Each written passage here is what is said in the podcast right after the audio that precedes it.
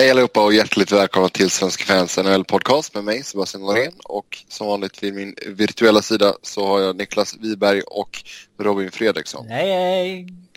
Hej! Ja, Lucia är över och vi närmar oss med stormsteg julafton. Men innan dess så ska vi snacka hockey såklart. Och vi börjar med lite kontrakt, rykten och trades. Och eh, först upp tar vi en trade. Eh, Jeremy Moran går till Columbus i utbyte mot Tim Eriksson som får flytta till Chicago. Ännu en back som kommer gå till spillo i Chicagos system. Va? Det vet jag väl inte riktigt. Däremot det intressanta är ju att det är hans fjärde organisation redan och snubben har... Uh... 23 va? Va? Han är 23 va? Eller? Ja, det är mycket möjligt. Det var inte det jag sa.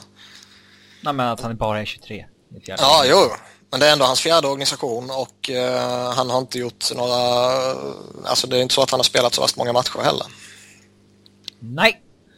Uh, jag tycker att uh, Chicago gör det bra ändå. De, uh, de vet ju att de kommer släppa Odoja och Rosival. Uh, de tre de kommer behålla det är väl liksom Seabrook, Keith och Hjalmarsson. Och sen så gäller det att få fram nya och då har de liksom Trevor, eh, eh, Van Riemsdijk, Tim Eriksson, David Rundblad, Claes Dahlbäck, eh, Adam Clendenning har ju varit uppe lite också. Så att de, har många intressanta backar som kommer underifrån som kan ta de här platserna.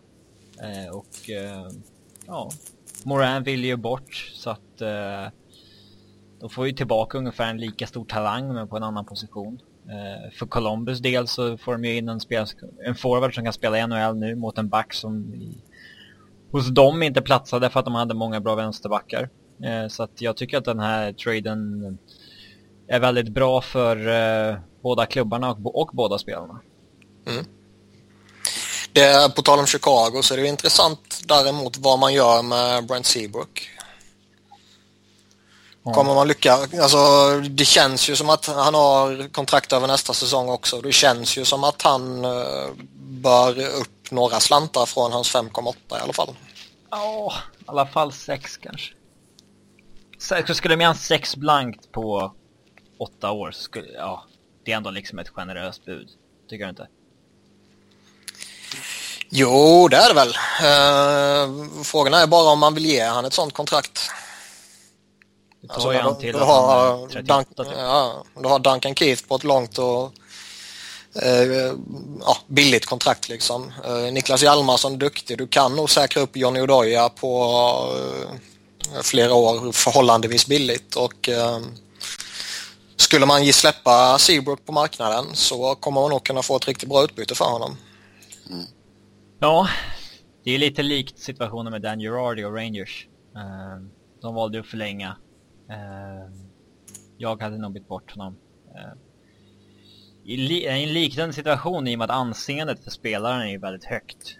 Men um, i Chicagos fall så tycker jag att Seabrook är lite väl viktig för att släppa honom. Girardi tycker jag mest var överskattad så att han hade, borde nog Rangers bytt bort.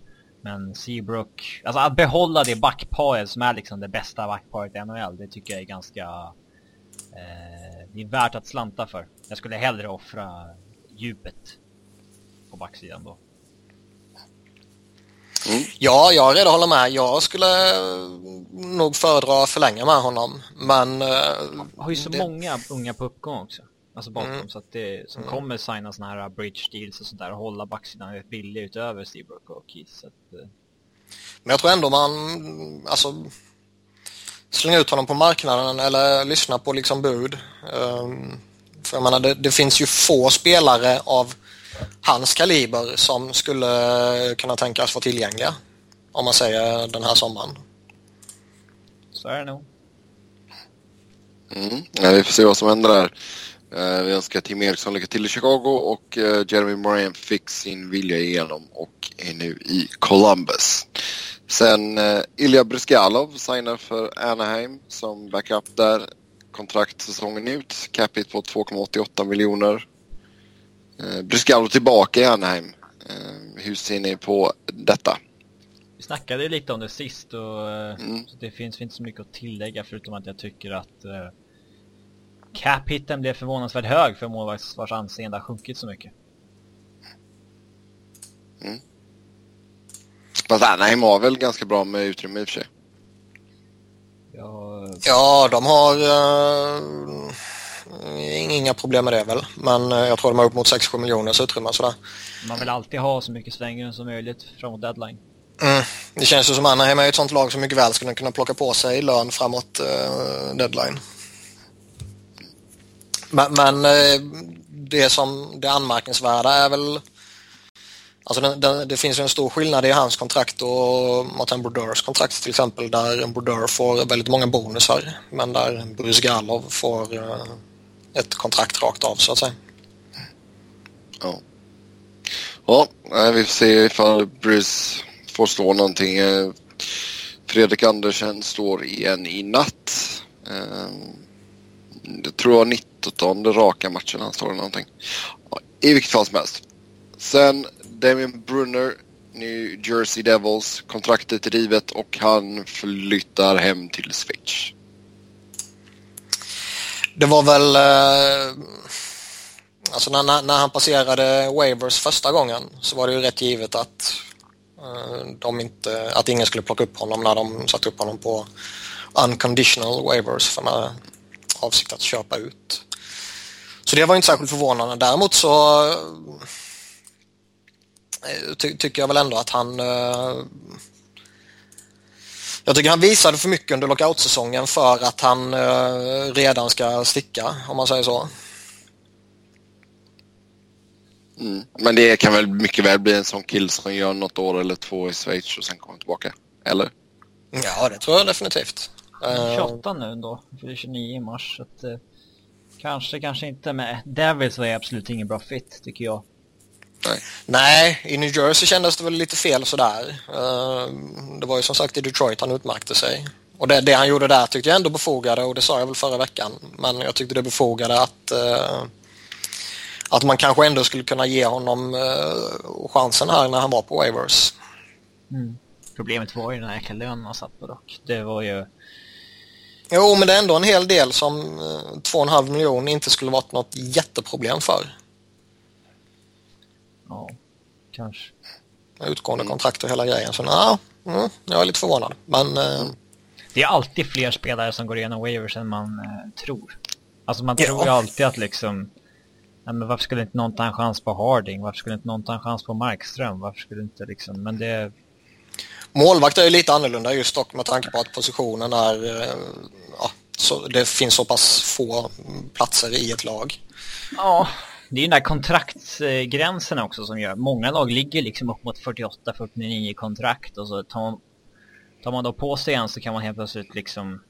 Ja, Helt plötsligt får man ett kontrakt till, menar du? ja. ja, men man vill ju inte ligga på 49-50 liksom. Då har man inget... eh, Man har ingen flexibilitet. Nej, visst är det så, men samtidigt kommer det en spelare på waivers som man känner att man är redo att ta så, och du fortfarande vill ha flexibilitet så, så tar man honom och dumpar någon annan i så fall. Men då måste man ju räkna med att den spelaren blir... Man blir av med den spelaren också. Det finns ju ingen i ligan nu som vill ta an kontrakt. Det beror på vad det är för kontrakt. Det finns fortfarande eh, en marknad på AHL-spelare tror jag.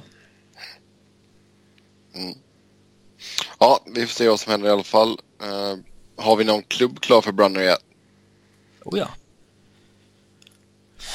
Ja, det var något schweiziskt lag men jag vet fan inte vilket det var. Det Okej. var Lugano. Så var det. Lugano, okej. Han är, Ja, han är får... fostrad i Klåten och spelade i Zug innan. Men det var till Lugano. Schweiziska ligan kommer ju tungt nu alltså. De satsar hårt. Det är, det är ju där Linus Klasen och Fredrik Pettersson spelar. Och dominerar om man uttrycker det milt. Är det ett Sen- gott omdöme då? Va? Är det ett gott omdöme då? Jag vet inte. Jag tror att de, Nej, exakt. eh, jag tror att de, de bästa schweiziska lagen är nog bättre än de svenska. Definitivt. Schweizarna är på frammarsch som hockeynation men eh, det är ändå rätt många svenskar som åker ner dit och som du säger som tokdominerar som... Det är ett lite, alltså ligan är så jäkla high scoring så att det är svårt att bedöma bedöma liksom rent statistiskt. Eh, den är nästan så här tradition så pass eh, mycket mål att det, liksom, det är bra att ligga över 90% fortfarande i den ligan. Så att eh, den sticker ut lite från resten av eh, resten av eh, hockeyvärlden. Mm.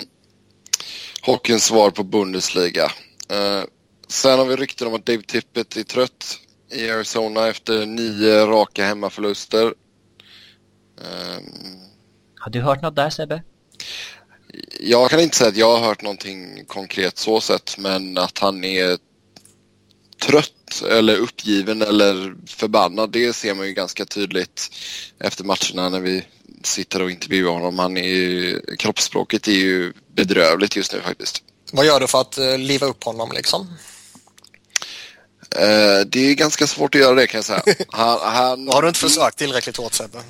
Alltså han är ju inte Daryl Sutter men alltså det går ju att skämta med han lite och sådär ibland men man får Gillar han Göteborgshumor eller? Välja sitt... Alla gillar Göteborgshumor. Men man får ju liksom välja sitt läge nu liksom. Så det, det, är inte ofta han har, han har skrattat på presskonferenserna efter matcherna nu. Eh, jag menar nio raka hemma utan vinst är ju bedrövligt och nu i natt då så, detta spelas in på tisdagen, så möter man Edmonton och Edmonton har en vinst på 16 tror jag. Eh, så slår man inte Edmonton i natt så, så ja, ja visst. Det, det kan bli en riktig skitmatch detta faktiskt. eh, så, men slår man inte Edmonton då, då jäklar tror jag att han kommer bli riktigt, riktigt förbannad. Det är väldigt, väldigt kul att, Aris, att alla våra lag, om vi säger att Arizona är ditt lag Sebbe, faktiskt ligger efter Buffalo idag. Mm, fast Arizona är ju inte mitt lag. Ja, men om vi, alltså, om vi säger att det är ditt lag, för det är ditt, eh, ditt svåra lag så att säga. Ja, det, är, det är det laget som jag går och ser mest, så kan vi säga. Mm. Nej, alltså det är, jag tycker ändå att man förtjänade att vinna över Minnesota senast, men man lyckades att uh, förlora på straffar. Blir du förvånad om han uh, säger upp sig eller något? Alltså jag tror nästan, det, det är större chans att han säger liksom nu skiter jag i detta än att han får sparken. För sparken kommer han inte att få. Nej, de vet uh, att han är bättre än vad de kan få annars. Ja, ja, herregud. Vad gör du? Det är alltså, jag gör ingenting. Då ljuger du. Nej. Hörru. Är det bättre nu? Ja. Så. Uh, Nej men alltså spelartruppen håller ju helt enkelt inte. Det är ju inte, det är inte tippet det är fel på. Utan det är ju spelartruppen. Och... Olivers fel då? De där. Ja, jag vet inte om det är Olivers fel direkt men alltså vi pratade ju lite om detta innan också. Alltså målvaktssituationen är ju skräp. Uh, Mike Smith är ju bedrövlig, det, det vet vi ju. Uh, och det är alltså när man saknar så mycket alltså det finns ju inga direkta målskyttar. Jag menar Böttger är bäst med typ nio kassar liksom. Um, och Shane Doan såg riktigt gammal ut i matchen mot Minnesota. Han hade två stycken breakaway-chanser uh, sent i matchen och benen håller liksom inte. Han är ju gammal på riktigt så det är inte så konstigt. Han är ju 38 liksom så det är, det är klart att det inte är samma fart i benen längre men ehm, så länge man inte har alltså den här utpräglade målskytten som kan sätta 40 baljor i alla fall. Så ehm, Alltså lagen är alltså framförallt, vi snackar mycket om väst med just centeruppsättningar och allt sånt där men Alltså lagen i väst har ju blivit så jäkla mycket bättre och, och så känns det som att Arizona har stått och stampat lite. Um, så det är klart att till slut så hamnar man ju rejält efter. Mm. Och just nu är man väl tredje sist i hela ligan tror jag. Om, de, om tippet eh, avgår, han mm, drar. Då blir det, då blir det kaos. Är det inte bättre att spränga laget då i år? Trada Jandal, trada Hansel, tanka för McDavid eller Eichel. Alltså inte, inte tanka medvetet men man liksom, man byter bort sina bästa spelare ganska naturligt ändå eftersom man är värdelösa. Eh, ja absolut. Absolut och alltså grejen med Hansel är att Visst, det finns en väldigt stor uppsida med honom när han spelar. Han har ganska bra poängsnitt och sånt där. Men han är ju verkligen gjord av glas. Han går ju alltid sönder. Jag tror att han har spelat som mest 81 matcher en säsong. Han spelar ju uh, hårt dock. Ja, ja, alltså det är ju en tuff kille och sådär. Men samtidigt tar han ju ganska många dumma offensiva utvisningar också. Uh, men alltså det är, det är, visst, det är en kille som många lag skulle vilja ha tror jag. Och Jandel skulle vilja ge något utbyte. Man får nog sänka sitt pris på honom lite om man vill få till en trade. Uh, men det är ju egentligen det man borde göra, alltså även ifall tippet stannar tycker jag. Uh, sen vet jag inte om... Alltså hade det varit en mer erfaren ägare än den gruppen som äger laget nu som är liksom ganska gröna allihopa liksom. När det är just inom sportvärlden alltså. Det är ju skickliga businessmän men då ett fasen om Maloney hade varit kvar alltså. Men känns det inte också lite, alltså lite, lite vibbar som det var med Nashville? Nu har ju inte det tippet varit i Arizona lika länge som... Culture change. Ja, nu... Vad heter han? Nu står det still. Trots? Trots. Barry Trots hade varit i Nashville, men... Det har ändå varit, det är väl ändå en 6-7 år säsong han har varit där nu. Ja, det är, ja, han har ju varit där ett tag och... Och jag menar det, kanske... Jag, jag tror den det spelet som han eh, ville spela och som man väl, som det känns som, har börjat släppa på lite nu i alla fall. Eller åtminstone inte lika bra på. Den eh, tror jag inte man kan spela hur länge som helst faktiskt.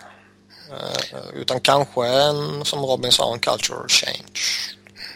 Ja, det är mycket. Alltså det är, visst, det kanske behövs. Det vet jag inte, men jag, jag ser liksom inte någon som skulle komma in och vara naturlig, naturlig fit här. Liksom. Jag tror inte att Eh, vi ska prata lite senare om Dallas Eakins, men jag tror inte Dallas Eakins skulle kunna komma in här och göra det bättre liksom. Nej, men han skulle ju komma in med någonting annat. Alltså de, jo, det är sant. De skulle ju inte ha förväntningar på sig att göra någonting något slutspel på jättelänge och sen vilken väg man vill gå med Jag tror att man skulle vara, man borde vara öppen för alla möjliga typer som, om man nu skickar, alltså om Tibbet inte ska vara kvar så, mm. liksom, någonting nytt, det är inte så behöver inte vara Nej, men, men det är samma grej där. Alltså, ska man ta in en ny tränare som har en annan filosofi, då måste du fan nästan byta GM också alltså. Ja, han borde inte vara kvar. Nej. Så... Uh, ja, vi får se vad som händer. Alltså, just nu är det ju väldigt Ta dystert självklart. Ta in Mike Keenan. Som tränare. Ja. Det vore kul att se Gillis i ett nytt lag dock. Man har ju fått lite annan... Uh liten annan eh, liksom, syn på honom efter att vissa saker kommit fram i efterhand i Vancouver. Liksom. Om hur handcuffad han var i alla beslut. Han försökte trade Longo innan men då sa ägarna nej för att de inte ville behålla lön och sen fick han trade han senare för behålla ännu mer lön än vad de hade chansen att göra från början och så här. Det, ja. Han hade ju lite... Ja fast det känns väl som att alltså även, alltså i stort så tror jag inte så Gillis liksom an förtroende är väl ganska kört. Aj, ja. Men det är och Robin ganska... Brown om Djurgården. Det är ett ganska liksom stort hockeynamn så att säga som skulle, alltså en liten marknad som Arizona skulle piffas upp av. Ja, vi, vi får se vad som händer men alltså det, det hade varit synd ifall tippet gick och Maloney stannar kvar. Antingen så får vi båda gå eller så får tippet vara kvar och gärna Maloney gå. Um, nej men alltså det är det, det som du säger där också Robin. Jag menar Hansal, Järndal. Det är väl de två som skulle kunna ge någonting. Vermette kanske skulle kunna ge något hyfsat uh, draftval. Hans kontrakt går ut nu efter den här säsongen. Oh ja. Uh, och sen har du väl Mihalek då. Grejen med är väl att Ja, Mihalek bör man skicka också med. Med Arizona är det väl så att man får väl inte hamna under lönegolvet under säsongen heller. Nej, Nej alltså ju man tillbaka... Michalek, Vermette, Jandel, Hansal så måste man ju ta tillbaka helvetes mycket lön. Jo, alltså du, men då får man ju försöka få tillbaka någon som sitter på, alltså... Ja. Tillräckligt. Men... Ring flyers. Nej men alltså, någon som sitter på till... om ni vill. Ja. Nej tack. Nej men alltså någon som sitter, gärna någon som sitter på tillräckligt mycket men som sitter på ett utgående liksom. Mm. ja, eller på två eller, år är det ingen fara. Ja, eller max, max ett år till efteråt liksom. Men det är, ja. Sen gäller det ju också att hitta marknad liksom. Ja, vilka lag kan tänka sig Järndel? Jo, det är nog ganska många. Uh, alltså, shoppar man en back i ligan så lyssnar ju 29 lag. Mm. Och är det en back som har gjort så mycket poäng som Järndel så är ju åtminstone 10 villiga att satsa hårt. Så att, uh, jag tror att, att, du sa tidigare att de måste nog sänka sina krav och de ska skicka honom. Men jag tror att snarare att det är Arizona som har inte liksom pulled the trigger på honom snarare än att det är de andra lagen som inte har velat prisa upp. Så att jag tror nog att är man verkligen vilja trade honom så kommer man få någonting riktigt, riktigt bra. Mm, ja, vi får se vad som händer där. Eh, men ja, alltså först och främst matchen i, i natt då. Det, det är verkligen en match som man bara, ja ja, okej då. Får väl gå och kolla på den här också. Stanna hemma för fan. Nej, det kan man inte göra. Du höll, håller ju inte på Arizona, då är det ju lugnt. Nej men fan, man måste ju inte gå dit, herregud. Har man presskort så har man skyldighet att gå dit och tweeta lite. Uh, nej, så vi får se vad som händer. Alltså, vi får väl, ja, jag vet inte, jag får luska runt lite på pressläktaren helt enkelt så får jag tweeta sen.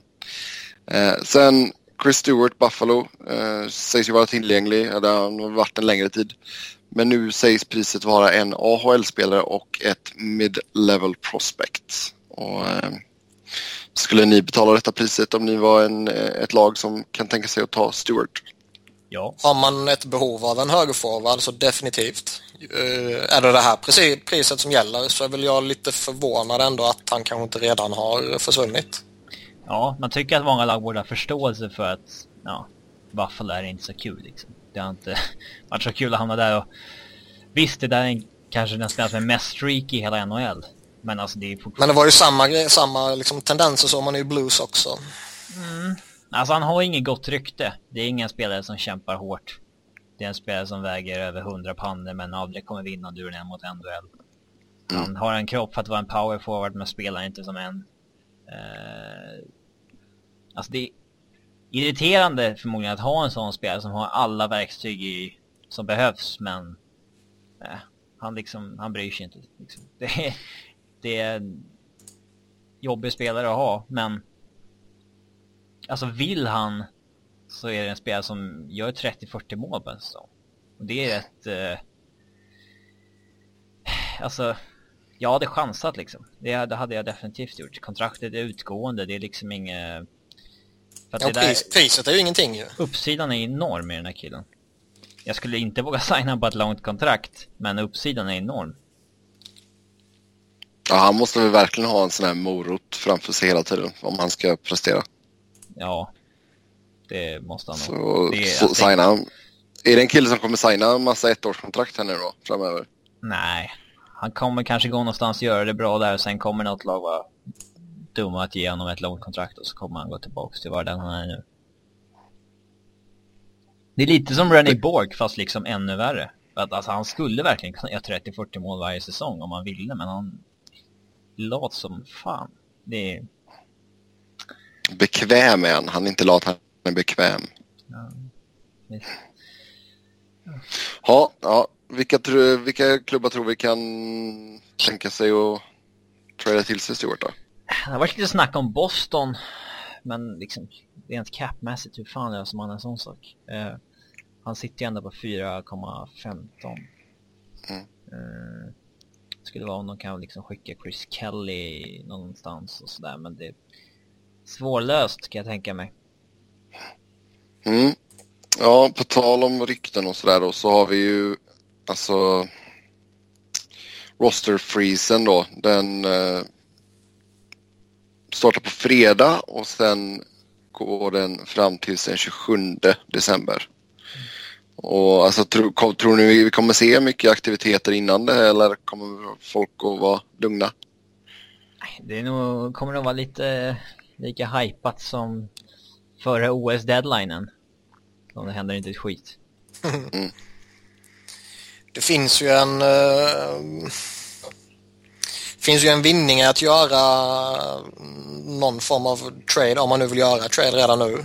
Um, men uh, samtidigt så det är det som vi pratar om hela tiden. Det är många lag som ligger uh, supertight mot taket och ju längre tid du väntar desto mer utrymme kommer du få. Så trade deadline i år kommer bli amazing? Nej, det kommer vara lika hypad som alla år och sen kommer man, även om det händer något spännande, sitta och vara lite besviken på att det inte skedde mer saker. Man vill Sitta och ju kolla att det på ska ske... TSN. Ja, Nej, fast första sju timmarna av bevakningarna kommer det typ en trade. Ja, fy fan. Det ska ju vara någon, någon i Ginland sådär som går varje år liksom. Någon superveteran som har utgående kontrakt. Någon.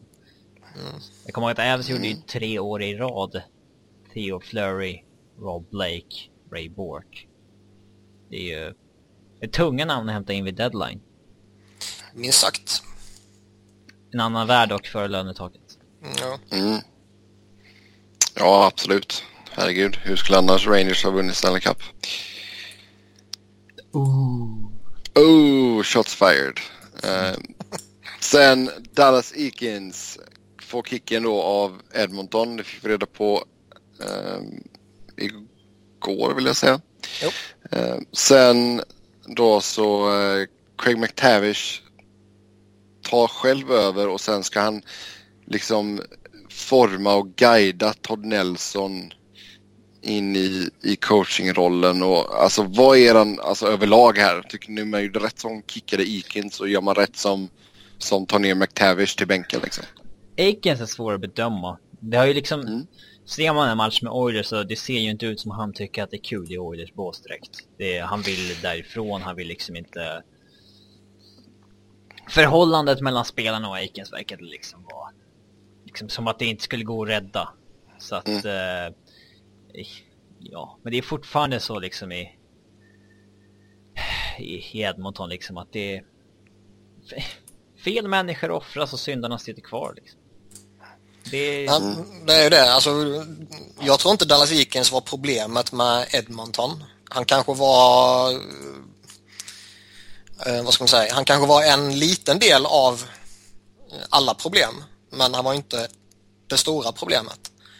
Um, utan skulle man nu gjort sig av med honom så skulle man ju liksom rensat ut hela jävla kontoret. Skeppat ut varenda galning som sitter där uppe i princip. De som har varit där i tio år på bestämmande positioner, de bör ju se sig själva i spegeln. Nej men det är det. Alltså, du har ju Kevin Lowe, du har eh, Craig McTavish, du har... Uh, Till viss del Scott Housen. Ja. På semester i Columbus ett tag, men han... Eh, sen har vi han, heter han, Bob Nichols, va? Bob Nicholson också, som... Eh, har varit där ett tag. Det, och sen liksom, har en ägare som inte verkar vara jätteengagerad heller i Daryl Katz. Och liksom, då kommer det gå åt helvete. Och det har ju gått åt helvete för dem. Uh, det är liksom... Mm. Men sen är det ju det när det är samma grupp som hela tiden snurrar runt på massa olika platser. Alltså ena säsongen är man GM, nästa säsong är man headcoach och sen går man tillbaka till att vara GM och sen är du i någon annan organisation några år och sen kommer du tillbaka i en annan roll och, och du vet massa sådana här grejer. Då, det kommer vara samma jävla saker som bara trabblas och trafsas hela tiden och man, kommer inte komma någon vart i sina analyser för du kommer fortfarande ha exakt samma bild av spelaren som ni kanske pratar om. Men alltså känns det inte riktigt, alltså det känns väl lite som att Edmonton egentligen skulle behöva en sån här Alltså larger than life tränare, alltså en typ Mourinho typ om vi ska dra paralleller till fotboll liksom. Tortorella? Ja. Nej men alltså, någon, någon, alltså typ, som, typ som när Roa kom in i Colorado liksom och all, nä, nästan all fokus blir på Roa istället för laget. ja men alltså någon eh, som kommer in och tar makt från de andra, det är väl det som är eh, det Mm. huvudsakliga. Eh, Mm. För att det finns ju inget lag i hela ligan som skulle behöva en front office-utrensning som Edmonton. Eh, och det är väl där problemet ligger hos dem. Det är samma personer som uppenbarligen inte är kapabla till att lyfta en NHL-klubb trots första val efter första val efter första val. Eh, så, ja, det... Sen bör, man bör ju se efter sin uh, scoutverksamhet också. Ja. Tittar, tittar man, eh, alltså om, om man bara blundar för själva alltså poängen och prestationerna som laget gör och, och tar ehm, och bara tittar på vilka spelare man har draftat som har kommit till NHL så har man ju varit bedrövligt värdelösa på att få ut någonting av spelarna som väljs i runda två eller senare. Ja, det är klart att man träffar rätt på Det första klart valen. Liksom. ja, det är klart att du träffar rätt när du får eh, liksom sju raka första val eller något sånt där. Alltså du, ä- även om du är så sjukt jävla dålig och inkompetent och dum i huvudet så kommer det per natur liksom eh, bli bra spelare du får om du väljer så tidigt. Men alltså tittar man på alla de spelarna de har tagit i andra rundan och senare så är det i princip ingen som har blivit någonting. Och de som har blivit någonting är inte kvar i organisationen längre. Mm. Och jag menar, visst man kan inte kräva att lagen ska träffa in en, en grym andra center i tredje rundan till exempel. Men man behöver ändå ha en sån spelare här och där. Och du behöver ändå bygga dina rollspelare inifrån också.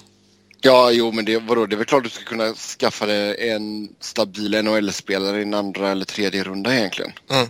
Jo, Alltså, jo, jo, om menar, om du ser- om du ser- det varje år. Varje... Nej, nej, nej. Alltså jag tänkte om du tittar på liksom en femårsperiod till exempel. Mm. Så ska du ändå kunna få ut, jag vill ändå säga två NHL-spelare ur en andra runda.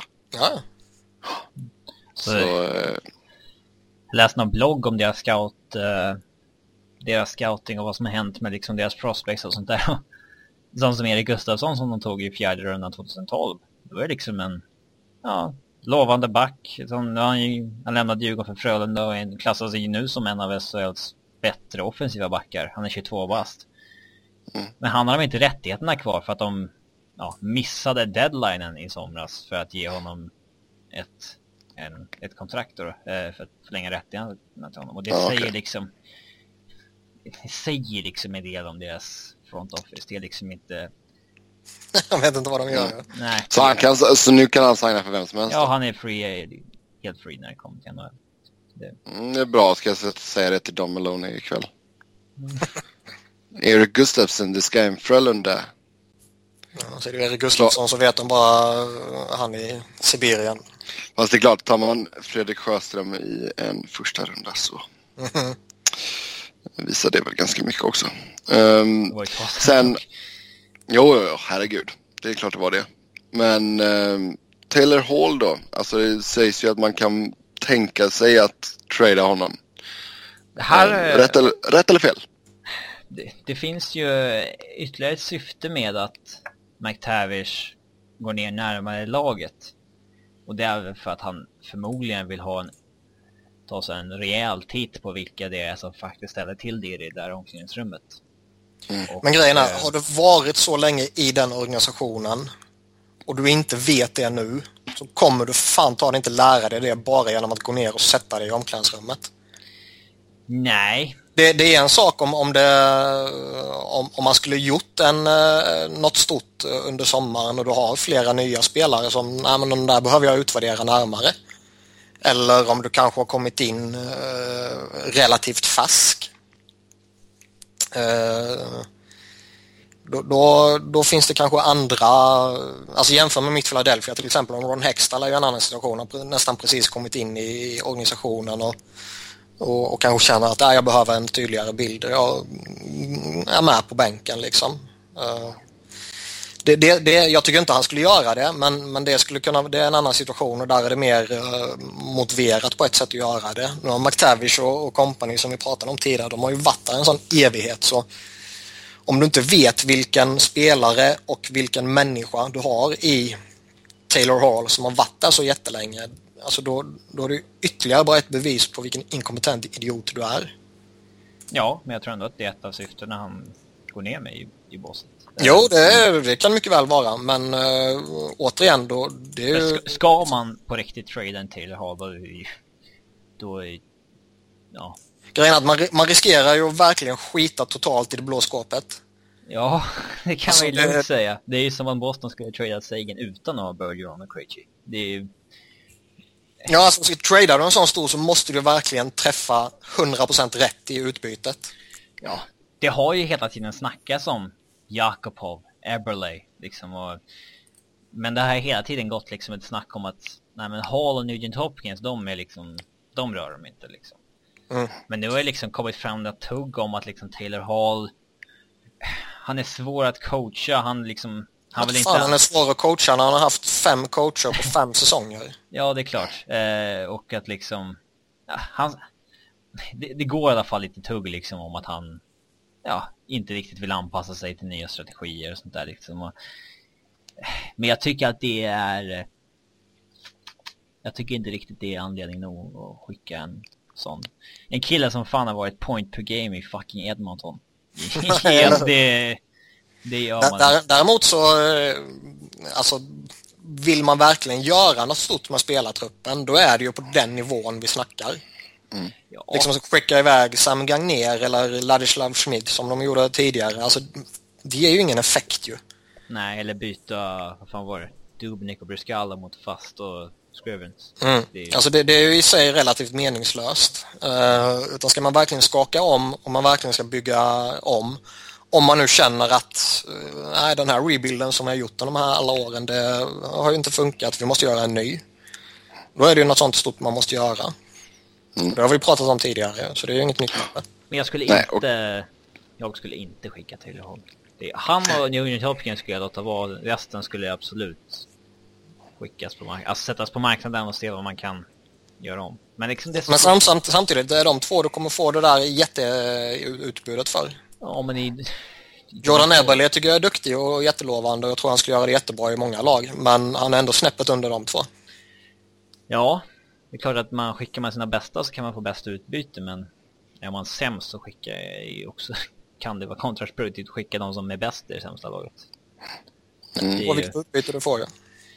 Ja. Vad fan vill du? Kan man, kan man skicka Gretzky så kan man skicka Hall. Ja, så är det ju. Det är, det är alltid mitt argument när jag kommer till Edmonton. Ja, men det är en annan situation. Helt annan Mm. situation. Men eh, eh, då hade ju inte Parklington pengarna att signa Gretzky, men det är en annan historia. Eh, men Hall, om han skulle andra på marknaden så en kille vars record är så pass eh, det skulle ju det är ju inte som när Nash hamnar på marknaden liksom. Den här killen kan ha 15 år kvar på toppen. Mm. Det är ju Däremot så tycker jag, går han på marknaden och man väljer att dumpa honom, då tycker jag ju man behöver in klara spelare. Ja, om man inte ska göra en... Man byter ju inte an mot två första valen. A-level prospect. Då, Nej, men man kan ju byta liksom mot en eh, eh, alltså super prospect.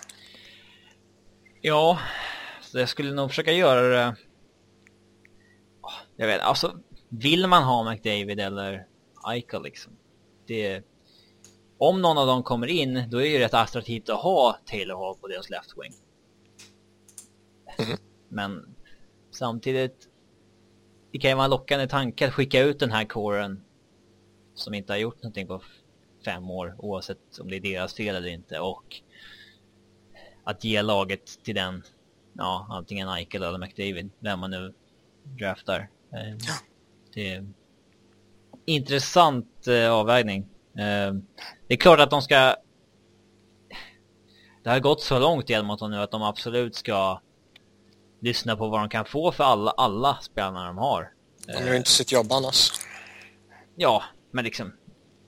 Jag ty man tycker man behöver inte göra så i alla lag, men i Edmonton så... Så visst. Eh, men... Mm, Taylor Hall skulle jag nog vara ytterst eh, tveksam över att ge upp. Men det, det är ju bara att jämföra alltså Luke Chen mot JVR-traden. Uh, har ju slått tillbaka rätt i- illa för Flyers. Och Taylor Hall är ju på en eh, helt annan nivå.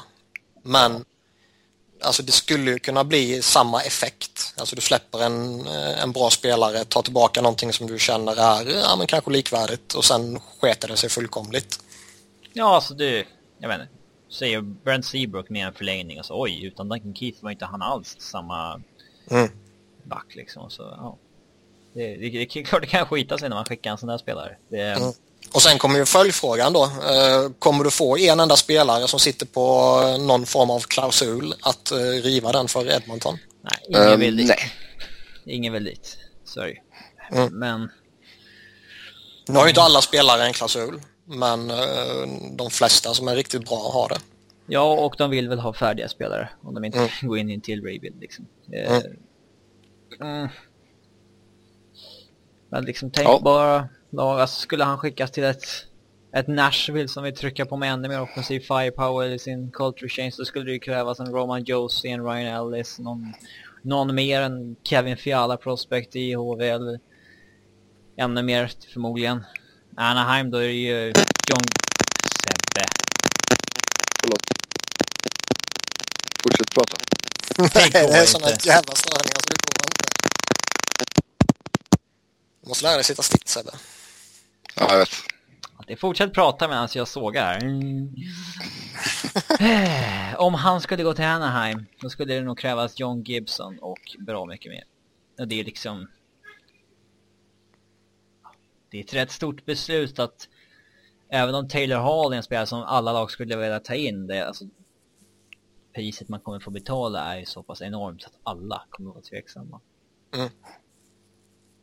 Mm, det klassiska uttrycket a king's ransom har ju blivit använt ganska flitigt.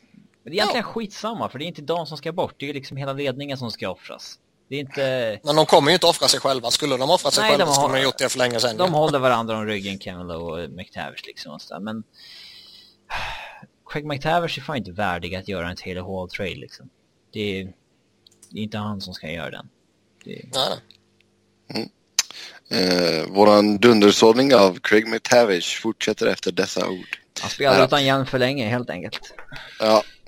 Vi går vidare och eh, Slava Vojnov eh, som ni flesta vet vid det här laget har ju varit avstängd ett tag här nu. Eh, han har ju blivit anklagad för eh, domestic abuse och eh, det kommer gå upp Ja, det kommer gå upp i rätten här nu och sådär. Och det har kommit ut lite nya uppgifter av vad som egentligen hände och eh, det är ingen vacker läsning kan man säga. Eh, tydligen så, alltså det, man, det här är ju man bara... hade ju på känn att det var värre än Varlamov-grejen men att man trodde det skulle vara riktigt så här, det hade man ju inte jag i alla fall, hade inte jag riktigt på känn. Alltså jag utan nu är det, liksom, det är ju snackat att uh, han har ja, slagit sin fru, tagit struptag, knuffat in henne i tvn och hon fick sy åtta stygn mm. och det fanns blod över hemmet och det var liksom stort handavtryck i blodpöl typ. Mm. Ja, vi, alltså, jag fick reda på detta hyfsat tidigt. Alltså, men det var ju från tredje hand så att säga så det var ingenting som man ville gå ut med direkt. Men det verkar nu då som att det, de uppgifterna stämmer att han ska verkligen ha liksom sparkat henne när hon ligger ner och sådana grejer. Det är, ja. Så det är ju för jävligt. Och blir han dömd då är han ju körd helt enkelt. Så, så är det ju. Eh, skulle, ja. han på, skulle han på något sätt bli friad från detta så finns det ändå en chans att han kan fortsätta spela. Mm. Det beror väl på lite på vilket sätt man blir friad. Alltså man... Uh... Blir man friad för att... Ja, anmälan liksom att uh, brist på bevis eller någonting när liksom det ändå finns tillräckligt med bevis för att alla ska döma honom. Ja, liksom en teknikalitet eller något ja. sånt där som ställer till det. Då, då, då är det ju fortfarande jävligt udda. Men... Och, och liksom hon verkar ju själv ha sagt att nej, nej, det var bara en olyckshändelse och det är inte alls farligt. Men äh, jänkarna kan ju själva liksom åtala. Mm. Alltså staten eller vad fan man säger där borta. Ja, exakt det går ju, det kommer, det kommer alltid gå jäkligt långt om det... Alltså anmälan kom ju väl från sjukhuspersonalen som, för att hon kom in på sjukhus liksom, sönderslagen. Det är ju... Ja, det var ju de som ringde polisen och allt sånt där. Ja, det är en helt annan situation än när Varlamov enligt både han själv och tjejen eh, han gör slut med flickvännen som sen anmäler honom för någonting som har pågått tidigare. Mm, ja. det, är, det, är en helt annan bevis, eh, eh bevisbörda här. Det, ja. Absolut. Ja, nej, så ja, vi, vi får se. Jag säger, lek med tanken att han eh, lite sådär flummigt skulle bli frikänd så tror jag det skulle bli jävla ramaskri om man eh, skulle ta tillbaka honom rakt av och låtsas som att inget har hänt. Mm. Ja, för han fick ju redan, Dean Lombardi sa ju någonting eh, för några veckor sedan som, som jag nämnde i, i, i någon av poddarna också att, eh, ja, det enda vi bryr oss om är liksom att uh, det blir så bra som möjligt för hockeyspelaren Vojnov liksom. Med, inte exakt de orden, men typ den innebörden. Mm. Och det, bara det gav ju med rätta rätt stora protester liksom. Ja, det var ju väldigt klantigt uttalat tycker jag. Ja. Och nu känns det ju som att man uh, utan att vara någon rättsexpert såklart så känns det ju som att han kommer få rätt så stora problem att klara sig bort från det här. Mm. Ja, vi får se. Alltså det, det enda som talar för honom det är ju att han har pengar liksom. Att han kan anlita bra advokater. Jo, det är klart. Ja, eh, men alltså även om, ja, skulle han nu bli dömd då, det rivs kontrakt med LA och allt sånt där så är det ju en, är det väl ingen jättechansning ifall han även kom, alltså ifall han kommer spela i KHL faktiskt. Nej, då sticker han ju hem till Ryssland. Mm. Ja, vi får se vad som händer. Han ska väl upp i rätten här nu igen snart. Jag tror det var den 29 om jag inte är helt fel. Annars får ni rätta mig i kommentarerna. Sen avstängningar. Då har vi Evander Kane i Winnipeg. Två matcher för boarding på Clayton Stoner. Um, sen har vi Marcus Candela. Två matcher för tackling mot huvudet på Brock Nelson. Och sen har vi Ryan Garbutt. Tre matcher för slowfooting Dustin Bufflin. Uh, någon av de här som sticker ut för er? Alla gör det väl på sitt sätt. Keynes tycker jag är fullt onödigt. Eh, liksom smälla in honom i sargen bakifrån. Eh, gott om tid att undvika den. Så det, den, det är liksom åter en sån här grej som man måste få bort från, eh, från isen och som man aldrig någonsin kommer få bort om det inte blir eh, något värre än det här. Mm. Även om det inte blev en skada nu. Eh, uh, Scandellas är väl lite liknande också. Alltså det här att uh, det är en ett uh, ja, våld mot huvudet, tydlig satsning mot huvudet. Sen är uh, Brock Nelson uh, liksom framåtlutad och det ska man väl alltid ta med i bedömningen kan jag tycka. Men likväl en, en tydlig smäll på huvudet. Och det är också en sån sak som måste bort. Allt våld mot huvudet måste ju bort ju. Absolut. Och det kommer ju inte försvinna om man bara delar ut någon enstaka matchs avstängning. Mm. Snackar man Garbot så tycker jag det är lite udda att, eh, alltså slowfooting är ju lite småfult och lite småfegt och så här ju. Eh, men jag tycker ändå det är udda att det ger fler matcher än en tackling mot huvudet. Sen är Garbot en repeat offender, men jag tycker ändå det klingar fel. Det är väl lite därför det blev tre för honom också. Ja, jo det är klart det är. Och det var inte så länge sedan det var heller. Så det är klart det påverkar. Nej. Men jag tycker liksom ändå, okej. Okay, slowfooting, tackling mot huvudet. Ja, vad fan är farligast? Men om du säger så här, alltså om de... Nu, vet, nu har inte jag sett deras förklaring på Garbutt-grejen. Men alltså om man säger, om de går in och säger ah, slow footing usually, you know, is a two game offense, but since Ryan Garbutt is a repeat offender, he, he will not receive a three game suspension. Mm. Jag, jag, vet inte om det kanske är det de säger eller... Det Kul att du körde det på engelska, det var jätteroligt. Ja. Mm. Det är bara för att hans eh, engelska lyssnare ska förstå någonting. Exakt. Men, men, men, även om man säger att, alltså det är inte helt orimligt resonemang som du, som du för. Alltså även om man säger att liksom två skulle vara någon form av standard så är det fortfarande, och det är likvärdigt med tackling mot huvudet. Och det är också fel. Mm. Jo, men alltså den här straffskalan kommer vi aldrig bli kloka på. Nej, den är ju åt helvete. Det har den varit länge. Mm. Det känns farligt att slowfoota Bufflin i och för sig. Ja, få honom över sig. ja, exakt. Nej tack. Ja, vi går vidare till skador och eh, vi börjar med Scott Hartnell, eh, Columbus då. Fingerskadad borta två veckor. Eh, sen har vi Semyon Varlamov, ljumskadad. Det är inte bra för en målvakt. Borta på obestämd tid. Eh, Harton känns väl, ja visst, två veckor, det gör väl inget. Men Valamov borta på obestämd tid, hur mycket kan det skada Colorado, Robin? Ah, det har väl inte hänt något nytt med Valamov egentligen. Han, han kom tillbaka från sin ljumskada och sen var han borta på grund av ljumskadan igen. Och han har haft eh, problem med ljumskarna genom karriären.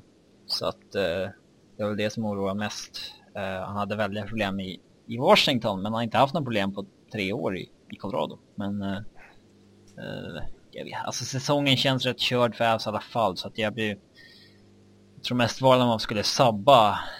alltså jag tror inte man kan få ett... Det är inte att jag sitter och hoppas att Avs ska torska men jag förstår ju att de kommer inte gå till slutspel i alla fall så att... Mm. Eh, jag tror att Varlam skulle kunna sabba vissa draftchanser rätt rejält. Att han... En frisk Varlamov är en ja, väldigt bra målvakt i NHL. Ja, så det är bättre att ha en halvdassig Berra i kassen nu då? Nej, nu kör vi på Calvin Pickard fullt ut så att... Uh, uh Pickard. Nej, mm. Pickard. Mm. Men... Nej, Pickard. ja. Ja, det är stackars Berra. Han får inte ens spela när Varlamov blir skadad. Ja, så är det när man är en dålig målvakt. Jag såg någon som... Eh, när Berra hade någon riktig pissmatch där och... Eh, jag minns inte om det var några veckor sedan eller någonting. Och någon tog upp att... Eh, att eh, han hade en save percentage på typ... Jag vet 89 någonting. 89,7 eller någonting. Så lacka folk över det och så bara, nej men han spelar ju sitt livs hockey för han, hans career save percentage är ju sämre än det. Så att, mm. eh, ja.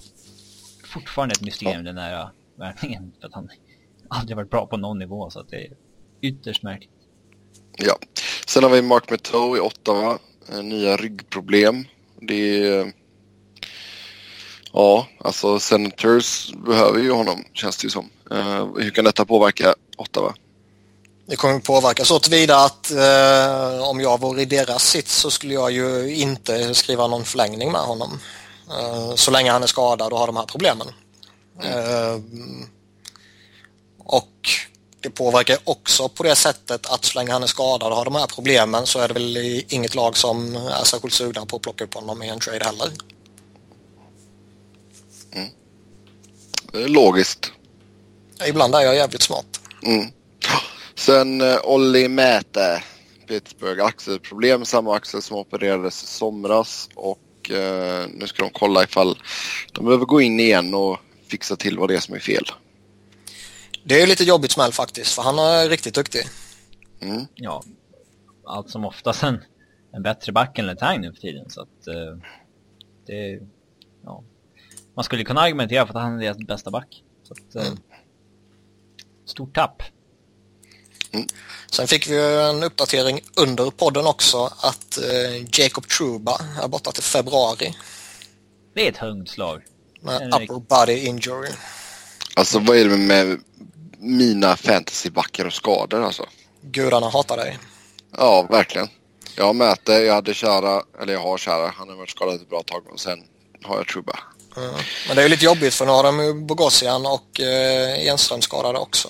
Och eh, ja, alltså både Bogosian och uh, Truba är deras, tillhör deras högersida också. Det är därför Buffen har gått, fått tvingas gå ner som back. Mm. Um, och, ja. Mm. Uh, på tal om Zdeno Chara då så är han tillbaka och uh, det verkar även som att David Krejci kommer snart vara tillbaka och uh, hur kommer Boston att reagera på att få dessa herrar tillbaka? Tror man kommer lyfta sig nu? Ja, rimligtvis bör man väl äh, klättra lite. Äh, jag skulle bli förvånad om man inte... Alltså man har haft lite halvproblem under säsongen hittills. Och äh, givetvis kommer man påverkas jättemycket om din bästa back och ja, vad ska man säga, en av dina två riktigt duktiga centrar går skadade. Med tanke på att det är där man bygger laget och framförallt är det där som Boston har så eh, jättebehov av att ha kvalitet. Jag är ja. rätt övertygad om att man kommer lyfta. Mm, jag gör de, vill hålla med dig där. Gör de däremot inte det så tycker jag att då, då kan man börja överväga att uh, hitta på något större. Uh, som, som vi kanske pratade om i, i början på säsongen eller för några veckor sedan i alla fall, att uh, ska man göra något eller ska man bara vänta ut till de här är friska? Jo, absolut. Alltså, man får tillbaka de här först och främst tycker jag väl det är bra business och sen se hur laget reagerar på det och sen skulle det fortsätta att gå knackigt då, då är det väl dags att göra en check-up. Ja. Absolut. Sen eh, som en blixt från klar himmel så gick Buffalo in i någon galen formtopp här nu. Efter att ha varit riktigt bedrövliga i inledningen av säsongen och eh, kan man ställa till det lite för sig själva här nu och eh, göra så att man inte får ett topp tre draftval? Nej. Det tror jag inte. Jag tror väl man kommer vara i, eh, nere i, i bottenskiktet när vi har spelat 82 matcher. Eh, däremot så kan ju en, en formtopp av det här slaget mycket väl göra att man inte kommer på någon av de kanske två sista platserna där det känns som att Keynes och Edmonton... Eh, Utmanare. ja, Tycker inte Flyers och Avs ska ge upp hoppet heller, eller hur? Liksom, det, nej, kan det man finns utmana ju... där. Ja, det är klart man kan utmana om det går helt jävla åt helvete, vilket det finns eh, stora förutsättningar för att det ska göra. Men man, man ska ju, ska jag se på det rent krast så ser jag ju nästan att man får typ tredje, fjärde valet än att kommer du sist och du får eh, alltså, ja du kommer sist och har du ju 20% chans att få första valet bara. Mm. Men kommer man sist så är det garanterat McEichel. McDavid eller Eichel. Mm. Det, det, det är fördelen. Ja. Men McDavid är ju ändå snäppet före. Mm. Men, ja.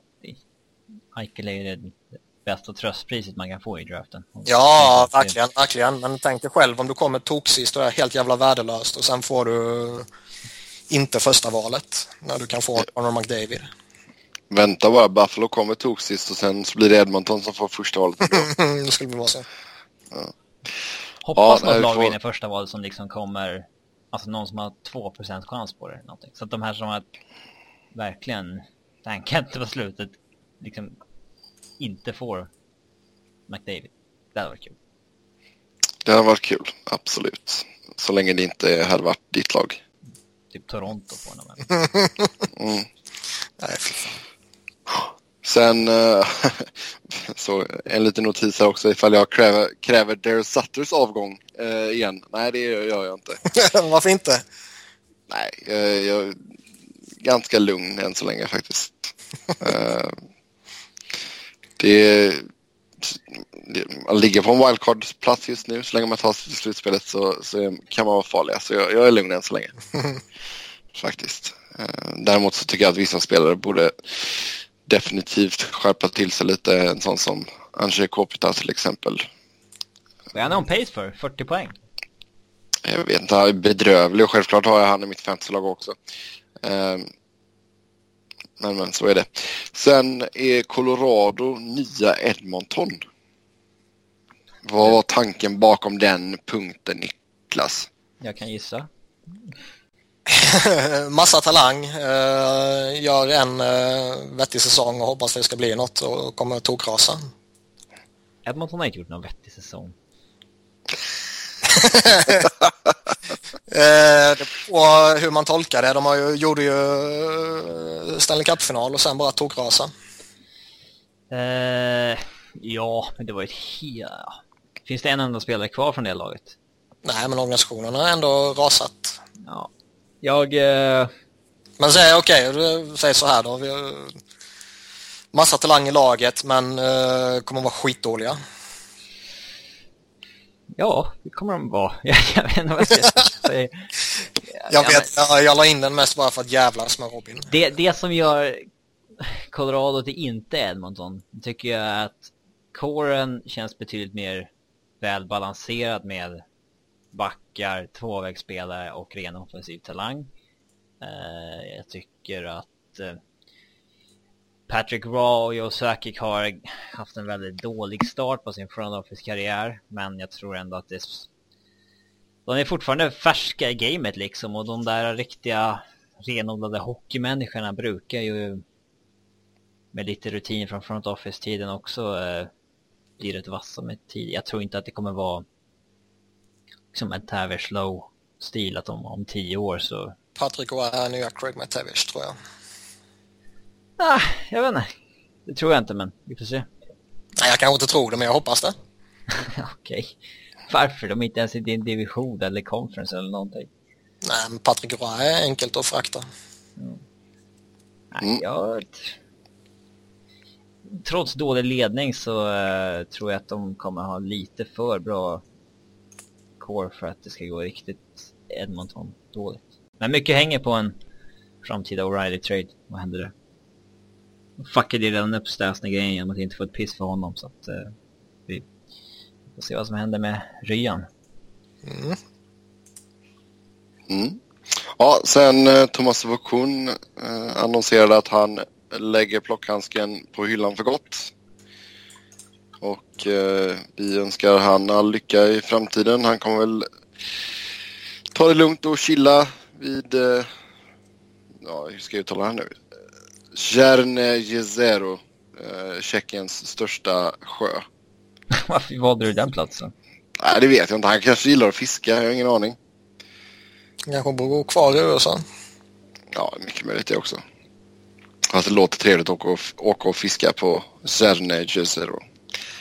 Eh, Sen förra veckan så eh, tog vi och snackade om ligans värsta kontrakt. Så eh, denna veckan så blir det ligans bästa kontrakt. Och eh, exklusive entry level kontrakt och utgående kontrakt då. Så skulle vi plocka fram ett par stycken och så ska vi diskutera. Och eh, vem vill börja? Ska eh, Robin ta sitt första kanske? Ehm, jag har ju valt att gå på spåret eh, liksom elite talent som man har fått till ett billigt pris. Ja men det har jag Eh, också gjort faktiskt. Det finns ju många liksom bra, alltså Martin Hansson tycker jag är ett jättebra kontrakt och sådär men alltså det är inte det är inte de jag riktat in mig på. Utan det är, Nej, jag, jag har också tagit lite upper echelon spelare. ja, det första jag har är Tyler Sagan, 5,75 Mm. på fem år till. Det är en av ligans bästa offensiva centrar. Så att, eh, Mm. ja. Håller med. Mycket bra val. Mycket bra val. Han var på min lista också. Jag, eh, jag satt väl och funderade lite på, jag har ju tagit ut eh, rätt många alternativ så att säga och sen har jag skalat ner det till en topp fem eh, utan någon inbördes rankning av de fem så att säga. Men jag satt och funderade lite på om jag skulle ta Tyler Seguin eller Jamie Benn. För jag kände att jag vill inte ta två stycken från Dallas. Och eftersom ni säger Tyler Seguin så säger jag Jamie Benn. Coolt. Ja, det är Lite- också... Lite billigare. eh, Lite bredare väl- register kanske. ja, precis. Lite bredare register. Har lite kortare kontrakt i och för sig. Men um, 5-25 miljoner för honom under de kommande åren är ju ändå ett fantastiskt bra kontrakt. Man kan ju spela på så alltså många positioner, många olika roller. Och är väl egentligen inte dålig på någonting. Mm, nej, det är ett bra val också om du vill vara olika där och inte ta en Dallas-kille. eh, jag har John Tavares på min lista. Ja, och det har vi andra också. och Det, Mm. det är väl det som ska vara överst på listan egentligen. Det är Mm. 5,5 för en riktig första center. Det är, Det är bra. det är bra. Mm, det är bra. Det är ett av de bättre. Ja. Så han, han hade väl allihopa. Ja. Eh, sen ska jag, ja, jag kan väl slänga ut lite fler namn här då. Niklas, du kanske blir glad här. Wayne Simmons. Ja, han har faktiskt jag med också. Mm. Strax under 4 miljoner cap hit. Eh, kommer vara i Philly under hela sin prime. Ja, Och kommer inte, kommer inte vara allt för gammal när kontraktet går ut. Han kommer vara så här lagom gammal så att han kommer få ett nytt 7-8 års kontrakt. Som precis Någon före han, annanstans. före han dippar. Ja. Nej, i Flyers. Nej, det tror jag inte. Jag tror han Dustin kommer... Brown. Nej, herregud. Dustin Brown blev betald i efterhand för att han var kapten och allt sånt där. Jag tror Wayne Simmons kommer ha en bra prime i Philly och sen kommer han gå någon annanstans och bara äta lite lön. det känns väl ändå lite som att när, när eh, hans kontrakt går ut efter säsongen 18-19 och ehm, eh, det känns väl där någonstans så kanske han har något eller några år till egentligen innan man kanske ser den här eh, ja, där, där powerforwards börjar tackla av lite. Eh, så jag skulle väl, nu, nu vet man aldrig vad som händer, men jag skulle väl inte vilja skriva ett superlångt kontrakt med honom efter det här kontraktet. Nej. Sen kan man få honom på ett fyraårskontrakt så är det perfekt. Nej, sådär, mm. ja. Jättetidigt att säga, men... Ja. Eh, sen jag har jag faktiskt... Honom. Det hade du inte. Då får du ta ett av dina andra namn då. Ryan McDonough. Mm, han har jag också. Ja. Det är ändå 4,7 miljoner för en första back. Det får man ändå vara jävligt nöjd med. På fem år till. Och det var mm. liksom mm. nyss han signade det där. Så eh, det... Visserligen var det en RFA-förhandling och sådär, men det är lite bittert att se Daniel Rory på mer pengar än honom. Eh, mm. Så att det... Han är väl kanske inte den här första backen som en Shea Webber, men liksom i dagens liga så är det ju klart en Eh, skulle man lista backarna i NHL så landar han ju på topp 15, kanske topp 10 till och med. Ja. Mm. Ja, eh, jag har en, nej jag har två backar på min lista faktiskt och en av dem är Viktor Hedman som tjänar 4 miljoner. Hmm. Jag plockade med honom också faktiskt. Um, det känns väl lite som uh, att det um, det är först på senare tid som det där kontraktet har blivit ett jättefynd. Mm. Mm, Men det är liksom inte så många år kvar på det att jag tycker att det liksom kommer vara super, super bra. Så här. Det är nog två, två säsonger till och kan man få... Jag menar innan skadan här så var han ju ligans bästa back. Sen var det, visst det var en jättekort period, men han hade hela förra säsongen där han var jävligt duktig också. Och kan man få Eh, ytterligare två säsonger på fyra miljoner för en av ligans bästa backar så är det ju ett jättefynd. Mm. Mm. Sen för att runda av min lista här då så har jag faktiskt Duncan Keith. Ja, Duncan Keith är jag med också. Det är ju... Det är jag, jag funderar lite på honom men jag, nej, jag sket i honom. Man ska ju påpeka att det är ett kontrakt som skrevs under det förra kollektivavtalet. Så han tjänar mm. ju egentligen 7,6 och sådär. Eh, men eh, det är otroligt, det är ett otroligt bra kontrakt för Chicago för de har en av ligans topp, garanterat topp 10 bästa backar på 5,5 i resten av hans karriär. Och det är ju jävligt bra. Till, tills han är 40, det går inte det går inte ut när han är 45 eller så. Eller, och jag tycker att han har så pass gynnsam spelstil att han borde kunna spela tills han är 40 på hög nivå också. Jag tror att mm. han är lite bitter att han signade det där. Eh, för att det ja, där det väl... kommer han ju torska pengar på. Garanterat. Ja, ja, det är väl ett, vad är det detta året och så ett år till där han tjänar riktigt bra. Och alltså från, från och med nu så sjunker hans lön. Ja, okej. Okay, ja, det är detta året och sen nästa år så börjar det gå neråt. Ja, han tjänade 8 mil de första tre åren. Sen 7,65, sen 7,6, 7,5. Sen blir det 6, sen 5, sen 4,5, 3,5, 2,65. Det, det, är inte jättehögt länge och sen rasar fullständigt de sista tre åren utan det är liksom, nu börjar det sakta bli mindre och mindre betalt för Duncan Keith. Och det är ja. kanske ja, stackars människa som bara får 72 miljoners uh, kontrakt. Ja, här går, här går en annan sliter för knappt hälften. Jag, jag, som sagt, jag funderade på honom men tog väl egentligen bort honom mest för att det är så otroligt långt och man eh, trots allt aldrig vet vad som händer framåt slutet. Ja. Men Sebbe! Vad fan gör du? Jag vet inte, det är nog headsetet. Ja, jag hoppas fan inte att det är du. det är headsetet. Var inte du som köpte nytt headset och skröt som bara den om hur grymt det var? Nej, detta är det gamla headsetet. Ah, du kan inte spela in ja. det headset. Ja, men jag körde iPaden då. Jävla förlorare. Okay. Ja. hade du några fler kontrakt eller Sebbe? Nej, det var mina fem där. Okej. Okay. Har du tagit fem? Okej. Okay. Mm. Eh, hur många har du kvar Niklas? Uh, vi har tagit alla som jag rankade i min topp 5. Man kan slänga ut lite ja, bubbar däremot. Jag har lite, jag har tre kvar som är, jag hade, jag hade ingen exakt topp 5 så utan jag hade tagit en sju, åtta stycken. Mm.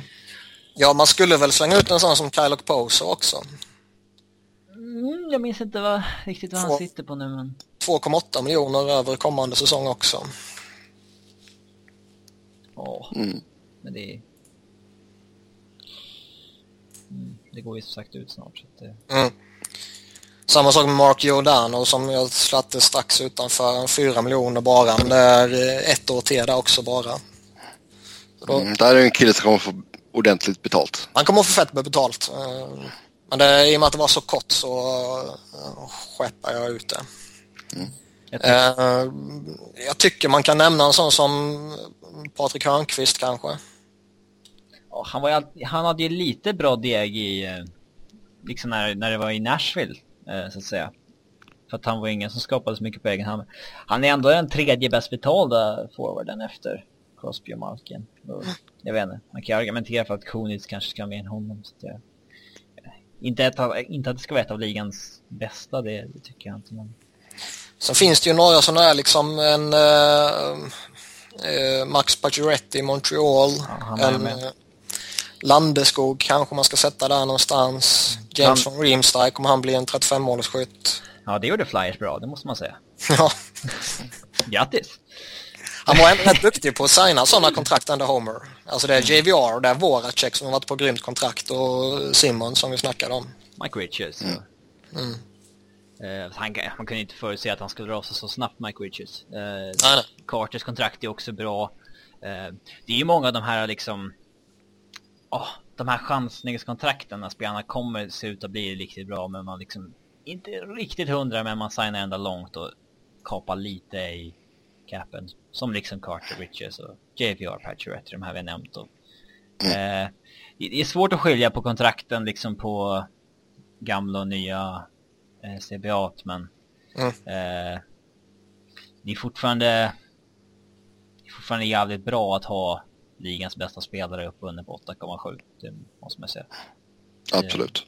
Det, det, för att han hade ju kunnat fått vad fan han ville på öppna marknaden då. Men Giroud har inte 8,7. Nej. Han har ett dåligt kontrakt.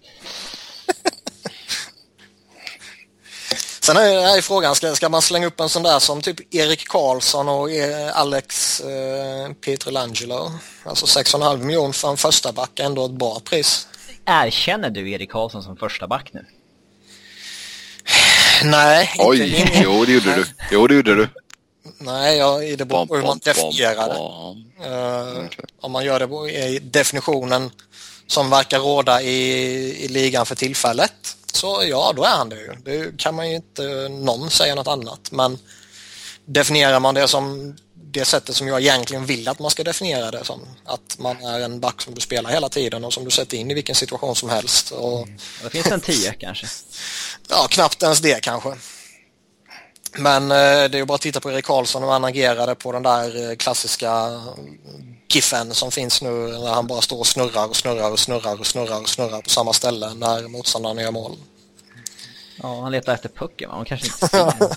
han bara snurrar och snurrar och snurrar ja, typ fem varv och sen pucken spelas runt i hela zonen typ. Ett kontrakt som går ut efter nästa säsong men jag tycker har varit jävligt bra från att han signade tills nu det är Erik Jönsson i Colorado för att han har ju varit en riktig första backparsback liksom. Och han har tjänat 3,75 i fyra, fyra säsonger på det där kontraktet nu. Och... Han är kass. Ja, sure. Landeskogs kontrakt som du nämnde, det klassade ju många av oss så oh, liksom, är han verkligen, kommer han verkligen leva upp till, för det signades ju efter när han hade gjort, mm, ja, bara strax över 100 matcher i ligan. Han hade ju den långa rookie-säsongen, sen hade han lockout-säsongen där han var skadad en del på grund av hjärnskakningen.